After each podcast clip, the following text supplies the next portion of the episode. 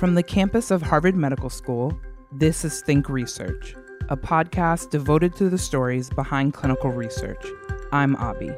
And I'm Brendan, and we're your hosts. Think Research is brought to you by Harvard Catalyst, Harvard University's Clinical and Translational Science Center. And by N CATS, the National Center for Advancing Translational Sciences.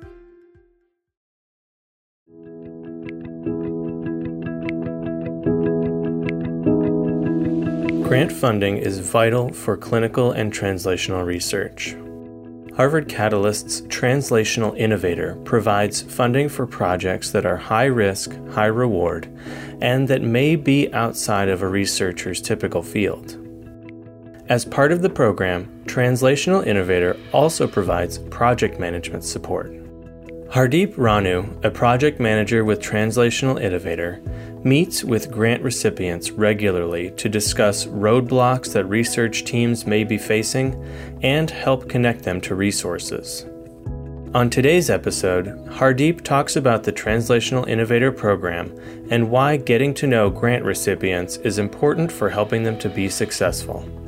In the coming months, Think Research will feature interviews between Hardeep and Translational Innovator grant recipients, including previous guests Elena Aikawa and Georg Gerber, where they reflect on how support from Translational Innovator helped advance their research and career. So Hardeep, um, thank you for coming on uh, the show. Give us kind of an overview of what the Translational Innovator grants are, like how much money it is and um, what the application cycle is like. So typically we offer fifty thousand dollars per award or up to fifty thousand dollars. And the application cycle, it varies. I would say at least once a year we'll have an opportunity available for people. What also happens is the theme of these change. So we don't have an open call for pilots. We'll have it along a specific theme. So there's a microbiome set of awardees. Uh, we recently had a vision set of awardees. And earlier this year, we started a project, a group of awardees who are looking into environmental toxins. Upcoming, we'll be having an, uh, another pilot opportunity that's going to be around the five senses, and it's it's fairly broad, I, I would say. It isn't restricted to sort of biomedical research. It could be other areas. It could be, you know, walking aids or vision aids or that kind of thing. You are a project manager at the Translational Innovator, which is part of Harvard Catalyst. So maybe you could tell us a little bit about what you do at Translational Innovator. What I do um, as a project manager in Translational Innovator is, after projects are funded, I essentially meet with the investigators every four to six weeks to see how their projects are progressing, if there's anything I can do to help. And I think that's the most important part of what I do. And then during that time, we get the investigators together every four months to meet each other and to present to uh, Catalyst leadership to see how their projects are progressing. And so you spend a fair bit of time talking with researchers and kind of learning about their work and visiting their labs. And you have a biology background or uh, a science background? Yeah, I have a science background, background, yeah. Yeah. So just talk a little bit about, you know, what your favorite part is about maybe working with the researchers and what you enjoy about that. Yeah, it is most definitely one of, if not the favorite parts of my job. Uh, and it's because of being having the background in science and having grown up, you know, being interested in science, to me, it's a way in which I get to learn about other people's research, where it fits into the context of, uh, you know, the, the greater world around them. And when I meet with the investigators, I like to get to know why they applied, you know, what else are they doing in their lab, uh, and who else are they collaborating with. And I really like going and visiting their labs and going to where they are to get a sense of who they are as well. And I also, what I like is, obviously pre-pandemic, I would go to, in going to their labs, I would get to know areas of um, the affiliates or the Cambridge campus. I would get to go and visit those buildings that normally I would never have, have had a chance to, to do so. So I, you know, get to know the links between the affiliates. Uh, that's something I really enjoy doing. Hmm. Do you feel like getting to know the researchers like on a more, you know, personal level, does that help when they're having an issue that you, they need your help with? Um, does it help to have a closer relationship? I think so. I think that in, in, in my view, in order to be able to help and show up to them in a way uh, that I'm supposed to, getting to know them personally kind of gets that connection with them. And in having that connection, I would hope that then they would feel comfortable reaching out to me if there is a problem and in any way in which I can help. So that, that it becomes more um, of a collaborative type of re- relationship. I think that that's really important to establish there, that I, I'm not there to check up on them. I'm there to see how things are going. How can we help? Do we build a collaboration with somebody else? Is there someone else that I have worked with previously who might be able to help? That's something that I think is important. Mm-hmm. And let's shift gears a little bit and talk about your interview um, with Elena Aikawa. Uh, she's been on the podcast before. Um, maybe you can just give a brief description of what their grant proposal was about, what their project was looking at. Yeah, so the project was looking at um, heart valves and what happens over time for some people, it, these valves start to calcify, the calcium deposits build up, and there's no cure for it other than having uh, open heart surgery and having the valve replaced. And so her research has been into building a model in which you can test different drugs, targets, in terms of being able to either slow down or reverse that process. Um, and that's essentially what uh, she was funded to do, is, is to look at building up this three D model. And as her uh, collaborator, her postdoc, Mark, indicates in the, in the interview that we had, you know, it's sort of that three D printing organ on a chip type of project that they did. Cool. And um, in the interview, they talked about how they used some of the money, and they mentioned that a lot of the money was used uh, for imaging at the Harvard Center for Biomedical Imaging, um, or H C B I. And, um, you know, because they have certain microscopes, but they don't have access to really cutting edge um resources that are at different parts of Harvard. So could you talk a little bit about how the, or the importance of grant money like this to unlock these resources um, across Harvard? Right. And, and, um, and for that particular project and the other awardees around that opportunity, we had allowed access to H C B I and C N S, which is the Center for Nanoscale Studies in the School of Engineering over in at the Harvard campus. And what the money was useful for is that uh, even though there is this thinking of there being one Harvard, in, in reality, in terms of funding, those people who are at Partners, Brigham Women's, Beth Israel, if they want to use the H C B I or C N S, they are technically treated as external academic users in or? terms of funding. Yeah, I yeah, okay.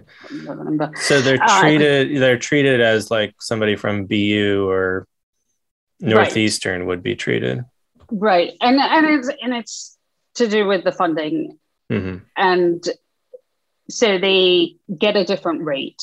And what we can do is, because we are within Harvard University, we can get these other investigators at the affiliates access to these facilities at an internal rate. Mm. And that makes a big difference in terms of being able to use it and as a cost saving. And also, um, like you had mentioned, the, the, the cutting edge edge microscopes that they have at H C B I and also at C N S, they also have electron microscopes. So in that regard, it's almost sort of game changing, I think. Mm, yeah. And I mean, this is kind of the, these grants and these projects are, you know, on the, would you say they're more of like the pilot study or they're, I guess, what, talk a little bit more about, you know, the, like why getting that reduced rate is so important for this type of project, um, where maybe it's a little bit more exploratory or it's like high risk, high reward kind of thing. Definitely. These projects are most definitely in that high risk, high reward. Oftentimes it can be a, a sort of side project or something that would be sort of out of the investigator's field. And so therefore getting funding to start off with may be difficult. And they're oftentimes some kind of proof of concept project, because in reality, that's what fifty thousand dollars can do is a proof of concept. You know, can we build a three D model and will it be useful? Mm-hmm. At this stage, these projects are, like you said, you know, maybe not at a point where the N I H is going to fund it because there isn't a a treatment or a, like, I don't know, there isn't the point at which they're going to get millions of dollars um, from industry or from government. So, um but they are still uh, a very important research project to, like you said, proof of concept. And in in Doctor Aikawa's case, um, to show how these calcifications happen, which you know could lead to treatments down the road. Um, but at first, it's I mean, I, I guess it would be considered basic science, like understanding the mechanisms that these things happen. Um, And because her lab doesn't have a, I don't know how much an electron microscope costs, but um, they don't have this. It's a, it's a lot of money. Yeah. And yeah. Right. And it doesn't make sense for lab, but, uh, right. Yeah. Yeah. You can't just like buy one on Amazon and roll it in and plug it in. Right. Right. Yeah. So, um, but yeah, and the int- it's interesting the quirks of funding and how even within the same institution um, there are barriers. I, th- I think oftentimes with these projects that we fund, um, the investigators don't have a track record of ha- having a background in that area of research. Mm-hmm. So this funding is important in that respect, in that we can give them that sort of head start, if you will. Right. Um, into or kickstart really into into getting that particular project up and running, and then hopefully you know their proof of concept works and and they get enough data out of the um, project in which then they can they can now go to N I H and get more funding, and mm-hmm. and they can also publish to then establish that track track record. So with Elena, yes, this is her background, but in terms of building the model, it, it, that's the important part, that, that they hadn't been able to get a model established. And so what this allowed was for them to get the model established. And in order to do that, they had to be able to image those, the models. And that's when they got access to H C B I. Right. What was it like getting a chance to talk to them? You know, you've met with them a bunch and followed them through this project. What was it like to interview them about the the grant and their work? It was really great. I haven't spoken to them in probably close to a year, I would say, because their funding ended in February of twenty twenty.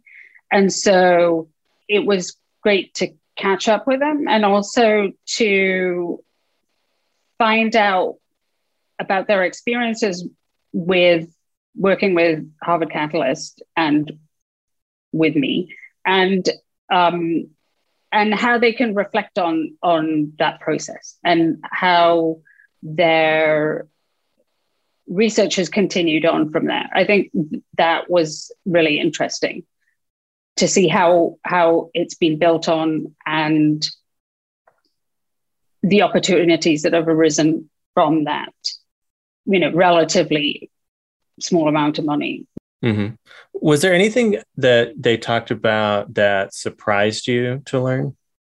I was surprised as it, as to how valuable the meetings were with Catalyst leadership and having the other awardees present. So everyone was presenting their work to each other, and how much they enjoyed that part of it, and also how it also pushed them to think about their research, their project in different ways in, in terms of how do we push this forward? How, you know, what else is there that we can do? I I I was really surprised how much they thought that was valuable, really. So you talked um, with a couple of other grant recipients, and we're going to share those episodes in the coming months. Um, can you talk about what is upcoming? Upcoming are my interviews with Georg Gerber, who was part of the microbiome set of awardees. And his was primarily a project that was machine learning, and machine learning in terms of, is there a way to predict who will get a reoccurrence of a C. difficile infection, which, if people don't know already, that the C. difficile is a is a bacterium that primarily you, you would get infected by it in, in a hospital. And it is an absolutely terrible gastrointestinal pathogen. It's essentially the worst diarrhea you've had in your life, and probably several fold worse than that.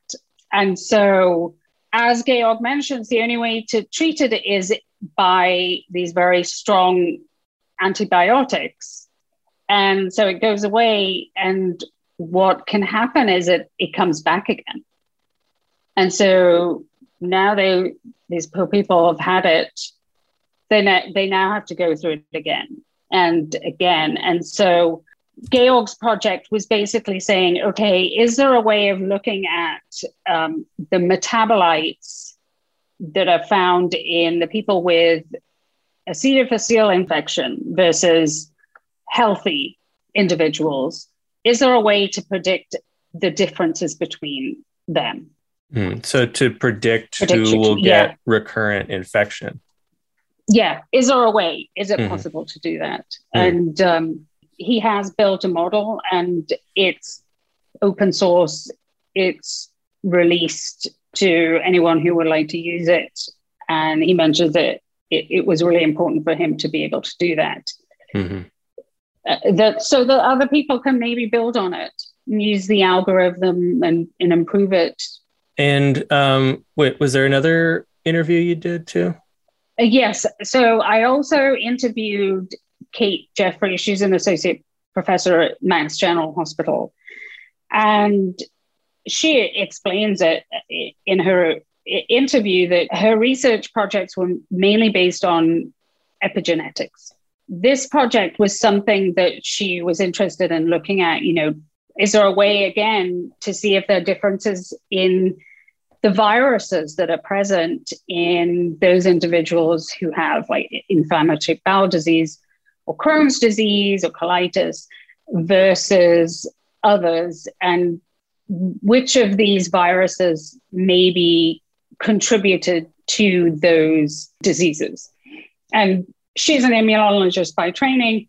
And so this was a way, this project and this funding was a way for her to get started in that field and of what she describes as the virome. So, you know, the microbiome has been well studied over the past twenty years.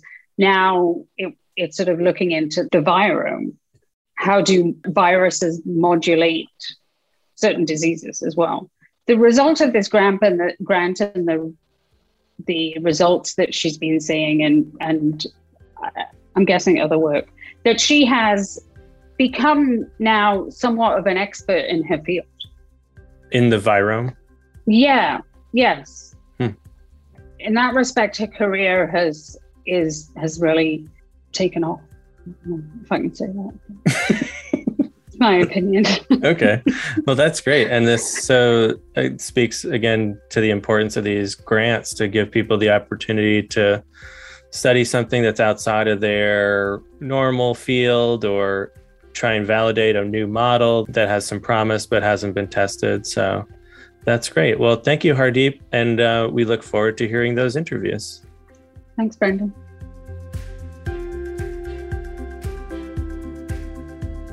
Thank you for listening. If you've enjoyed this podcast, please rate us on iTunes and help us spread the word about the amazing research taking place across the Harvard community. To learn more about the guests on this episode, visit our website, catalyst dot harvard dot e d u slash think research.